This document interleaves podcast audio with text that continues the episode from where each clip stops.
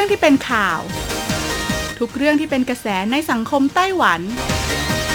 เราจะจับมาเล่าให้คุณฟังทุกสัปดาห์ที่ RTI ผ่านมุมมองของคนรุ่นใหม่ กับรายการมิติใหม่ไต้หวัน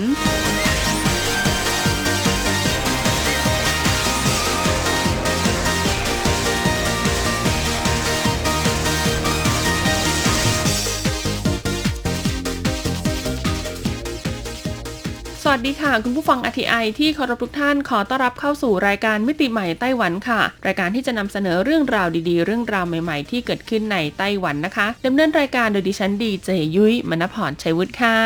สำหรับเรื่องราวของเราในสัปดาห์นี้ค่ะ บอกเลยว่าเกี่ยวข้องกับการท่องเที่ยวในไต้หวันคุณผู้ฟัง เพราะหากใครนะคะ ติดตามข่าวสารจาก RTI ค่ะ ก็น่าจะได้ยินอะไรดีๆ แว่วๆมาแล้วนะคุณผู้ฟังนะ ว่าตอนนี้ค่ะรัฐบาลไต้หวันเนี่ยเตรียมพิจารณาเรื่องราวของการเปิดประเทศแล้ว ดังนั้นยุ้ยคาดว่าอีกไม่นานเกินรอนะคะ เราก็จะมีข่าวดีในเรื่องราวของการเปิดประเทศค่ะ ซึ่งก็ต้องดูอีกนะคะว่าแนวทางการเปิดประเทศของไต้หวันจะเป็นยังไงวิธีการจะเป็นยังไงนะ เพราะว่าอย่างประเทศไทยเองนะคะ ตอนที่ประกาศว่าเปิดประเทศเนี่ยก็มีการปรับวิธีการไปเรื่อยๆนะคุณผู้ฟังจนสุดท้ายก็คือ ได้วิธีการที่ลงตัวมากที่สุดนะคะ แล้วก็ตัดสินใจเปิดประเทศอย่างเป็นทางการ แต่ในไต้หวันค่ะ เนื่องจากว่าเขาเนี่ยตลอด 3 ปีที่มีการแพร่ระบาดของโควิด 19 นี่ก็คือโอ้โห แบบว่าเต็มแม็กเลยนะคุณผู้ฟังนะเขาไม่ได้ปิดประเทศนะ แต่ก็แค่ควบคุมนะคะ ในส่วนของการข้ามพรมแดนเท่านั้นเอง ซึ่งในส่วนของการควบคุมเนี่ยก็ไม่ได้มีการลดหย่อนเลยนะ อาจจะมีแค่การลดระยะเวลากักตัวลง หรือว่ามีการผ่อนคลายมาตรการบางอย่าง ที่เกี่ยวข้องกับการเดินทางเข้าประเทศนะคะ แต่หลักๆ แล้วว่าจะเป็นเรื่องราวของการตรวจ PCR การกักตัวนะคะใดๆก่อนเข้าประเทศเนี่ยก็ยังคงมีอยู่ ดังนั้นตอนนี้ก็ต้องมาลุ้นกันหน่อยนะคะ ว่าแนวทางการเปิดประเทศของไต้หวันนี่จะเป็นไปในรูปแบบไหนนะคะ จะเป็นเหมือนญี่ปุ่นนะคะ เหมือนเกาหลีหรือเปล่า หรือว่าจะเป็นเหมือนไทยเลยนะคะ ก็ต้องมาคอยติดตามกันต่อไปนะคุณผู้ฟัง เอาเป็นว่าใครที่กดติดตาม RTI Fan Page อยู่แล้วค่ะ รับรองว่าคุณจะได้อัปเดตข่าวสารล่าสุดก่อนทุกๆ คนอย่างแน่นอนเลยนะคะ ซึ่งต้องบอกเลยล่ะค่ะว่าการเปิดประเทศในที่นี้นะไม่ได้มีผลดีแต่เฉพาะนักท่องเที่ยวต่างชาติที่จะเดินทางเข้ามาในไต้หวันเท่านั้นนะคะ ก็ยังเป็นผลดีกับคนไต้หวันอีกด้วยละค่ะ เพราะหลักๆเลยนะคะ เงื่อนไขที่เรียกได้ว่าเปิดประเทศนะยุ้ยเชื่อว่าหนึ่งในเงื่อนไขสำคัญเลยก็คือเรื่องราวของการกักตัวค่ะ ที่อาจจะต้องหายไปนะคะ หรืออาจจะลดวันก็คือเรียกได้ว่าน้อยที่สุดเท่าที่จะน้อยได้ ก็คืออาจจะเข้ามาแล้วนะคะ ผลตรวจ PCR เป็นลบนะคะ วันถัดไปก็สามารถเดินทางท่องเที่ยวได้ตามปกติ ก็อาจจะเป็นวิธีการแบบนั้นก็ได้ ซึ่งแน่นอนค่ะ ถ้าเป็นวิธีแบบนี้นะ ผลดีก็จะตกกับคนไต้หวันด้วยค่ะ เพราะคนไต้หวันเองนะคะ โดยเฉพาะกลุ่มคนทำงานส่วนใหญ่ค่ะ ช่วง 3 ปีที่ผ่านมานี่ก็เรียกได้ว่าไม่ได้เดินทางออกไปเที่ยวต่างประเทศเลยนะคะ เพราะว่ากลับมาเนี่ยจะต้องเจอกับการกักตัวที่เรียกได้ว่าเกือบ 1 เดือนเต็ม อย่างน้อยๆ ก็คือ 14 วันถูกไหมอย่างมากเนี่ยก็ถึง 21 วันเลยนะคะ อย่างตอนขาที่ยุ้ยเดินทางมาไต้หวันเนี่ยยุ้ยเนี่ยยังถือว่าโอเคหน่อยนะเจอ 17 วันนะคุณผู้ฟังก็หายไปเกือบครึ่งเดือนเลยนะคะ ดังนั้นค่ะในเมื่อคนไต้หวันเองนะคะเขาก็จะมีโอกาสได้เดินทางออกไปเที่ยวในต่างประเทศบ้างแล้วอ่าเขาก็เลยมีผลสำรวจค่ะเกี่ยวกับสิ่งที่คนไต้หวันเนี่ยอยากทำมากที่สุดในการได้ไปเที่ยวในต่างประเทศ เอาง่าย ๆ ก็คือว่าเมื่อเขาเนี่ยได้บินออกไปแล้ว ไปถึงเป้าหมายที่เป็นจุดมุ่งหมายการท่องเที่ยวของเขาแล้ว เขาอยากทำอะไรมากที่สุดนะคะ ในสถานที่นั้นๆ วันนี้เรามี 10 อันดับมาบอกเล่าให้ฟังกันเลยค่ะ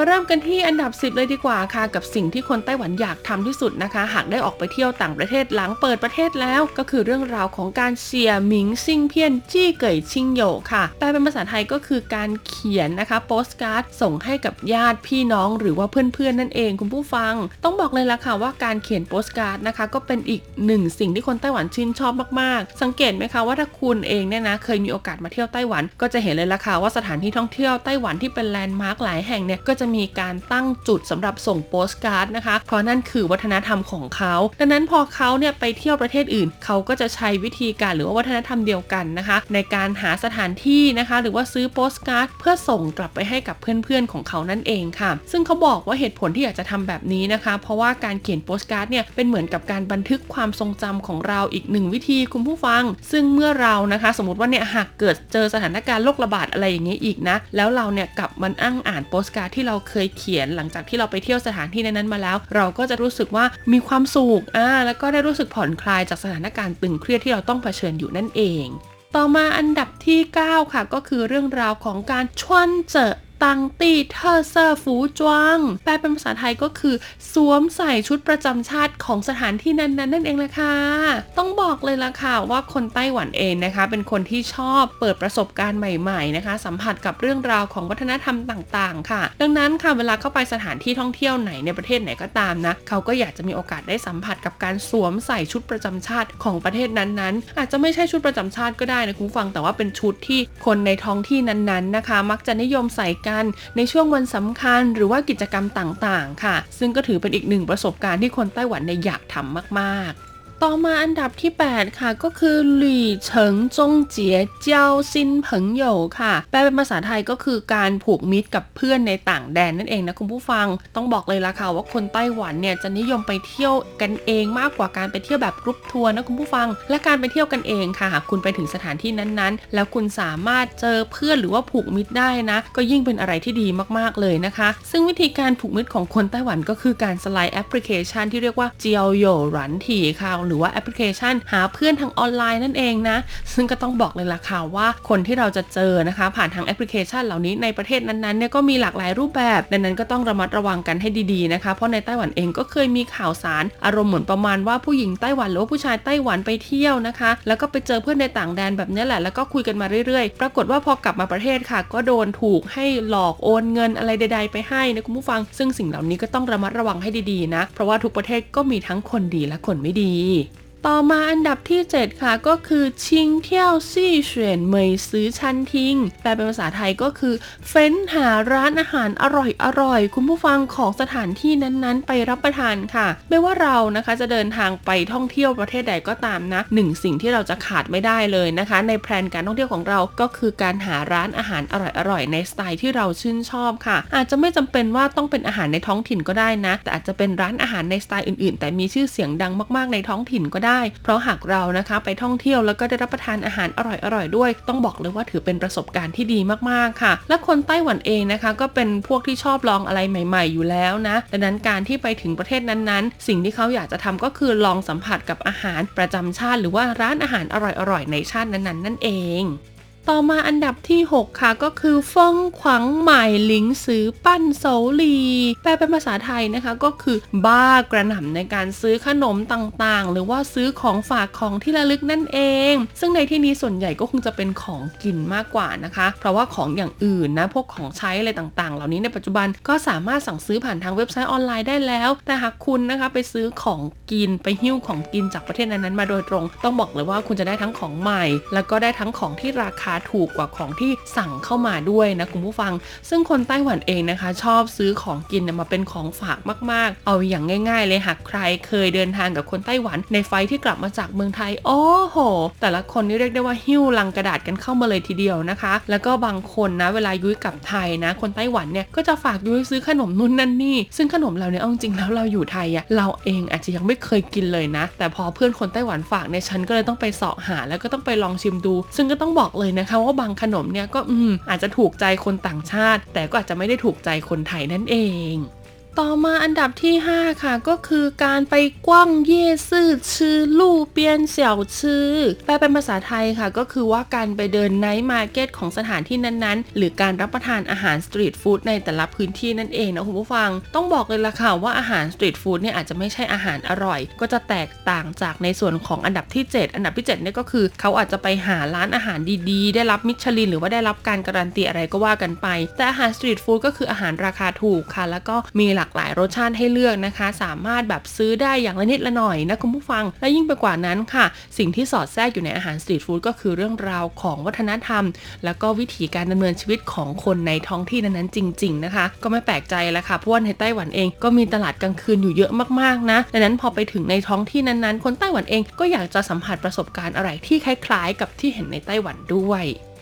ต่อมาอันดับที่ 4 ค่ะก็คือเสวยสีเจียนอีชิงทงหยู่เยียนแปลเป็นภาษาไทยค่ะก็คือการฝึกเรียนภาษาของประเทศนั้นๆ อย่างง่ายๆค่ะ เป็นภาษาที่ต้องบอกเลยว่าสามารถนำไปใช้สื่อสารในระหว่างการท่องเที่ยวได้นะคะ เพราะอะไรนะคะเพราะหากเราไม่ได้ท่องเที่ยวเลยเราก็ไม่มีแรงดึงดูดใช่ไหมว่าเราเนี่ยจะฝึกภาษาเหล่านี้ไปทำไมค่ะ แต่พอมันเปิดประเทศแล้วอ่าเราได้มีโอกาสเดินทางออกไปท่องเที่ยว การฝึกภาษาเหล่านี้ไว้แน่นอนแล้วค่ะ ถึงแม้ว่าคุณอาจจะไม่ได้ใช้ในเรื่องราวของหน้าที่การงาน แต่หากคุณรู้พื้นฐานภาษานะคะ เพื่อใช้ในการสื่อสารง่ายๆนะสำหรับในประเทศนั้นๆค่ะ ก็จะทำให้คุณเนี่ยได้รับความสะดวกสบายมากขึ้น แล้วก็สื่อสารกับคนในท้องถิ่นได้อย่างเข้าใจมากยิ่งขึ้นนั่นเอง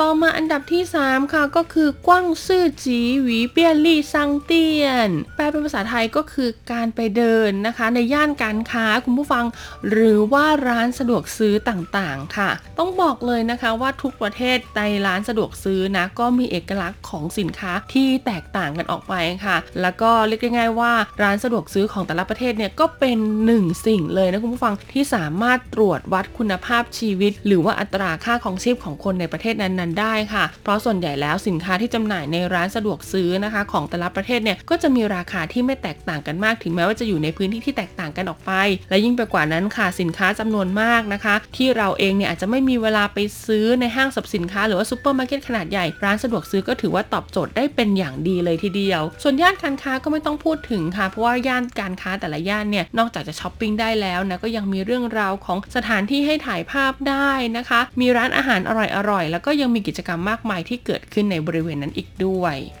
ต่อมาอันดับที่ 2 ค่ะก็คือ朝聖熱門國際景點 แปลเป็นภาษาไทยค่ะก็คือการไปเยือนสถานที่นะคุณผู้ฟัง ซึ่งเป็นสถานที่สำคัญทางประวัติศาสตร์ของพื้นที่นั้นๆ หรือว่าของประเทศนั้นๆ นั่นเองค่ะ ซึ่งต้องบอกเลยนะคะว่าสถานที่ท่องเที่ยวเหล่านี้นะนอกจากจะเป็นสถานที่สำคัญแล้ว ก็ยังเป็นสถานที่ท่องเที่ยวยอดนิยมด้วยละค่ะ เรียกง่าย ๆ ว่าถ้าเราเป็นนักท่องเที่ยวแล้วนะเราอาจจะไม่ได้มีโอกาสไปเยือนสถานที่นั้นๆบ่อย ๆ การที่เราไปแลนด์มาร์กเหล่านี้นะคะ ก็จะเป็นเหมือนือนการการันตีได้เลยล่ะค่ะ ว่าเราเนี่ยไปถึงสถานที่นั้นๆ แล้ว และยิ่งไปกว่านั้นนะคุณผู้ฟังสถานที่เหล่านี้ค่ะ ก็จะสอดแทรกเรื่องราวของศิลปะวัฒนธรรม แล้วก็วิถีชีวิตนะคะ ตั้งแต่อดีตจนถึงปัจจุบันด้วยนะ ซึ่งก็ถือว่าเป็นสไตล์การท่องเที่ยวของคนไต้หวันอย่างแท้จริงเลยนะคะ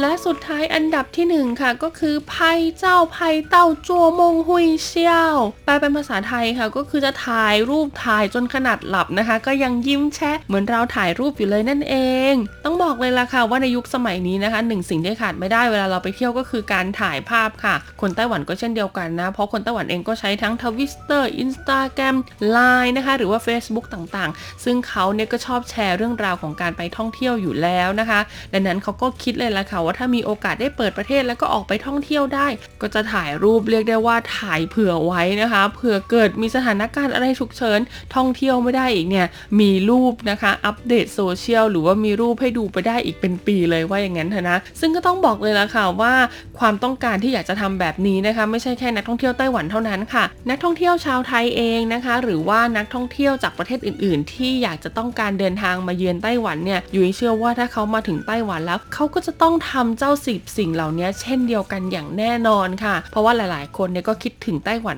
มาก ๆ ไต้หวันนะคะ ถึงแม้ว่าจะเป็นเกาะเล็ก ๆ นะคุณผู้ฟัง แต่ก็ต้องบอกเลยละค่ะว่ามีลักษณะภูมิประเทศที่หลากหลาย แล้วก็มีเสน่ห์อย่างหนึ่งนะที่ทำให้นักท่องเที่ยวหลาย ๆ คนเนี่ยรู้สึกชอบ แล้วก็รู้สึกว่ามาได้บ่อย ๆ ไม่เบื่อเลยละค่ะ เป็นไงกันบ้างคะคุณผู้ฟังสำหรับ 10 สิ่งที่คนไต้หวันอยากทำหากได้ไปเที่ยวต่างประเทศค่ะ เป็น 10 สิ่งที่คุณผู้ฟังเองหากมีโอกาสได้มาเที่ยวไต้หวันก็อยากจะทำเช่นเดียวกันบ้างใช่ไหมล่ะคะ เอาเป็นว่าอีกไม่นานเกินรอนะคุณผู้ฟัง คุณผู้ฟังเองที่อยู่ไต้หวันมานานอยากกลับไทยหรืออยากกลับไปเที่ยวที่อื่น หรือคุณผู้ฟังที่อยู่ในประเทศอื่น และอยากเดินทางมาเที่ยวไต้หวันอดทนอีกหน่อยนะคะสำหรับวันนี้หมดเวลาแล้วพบกันใหม่สัปดาห์หน้า สวัสดีค่ะ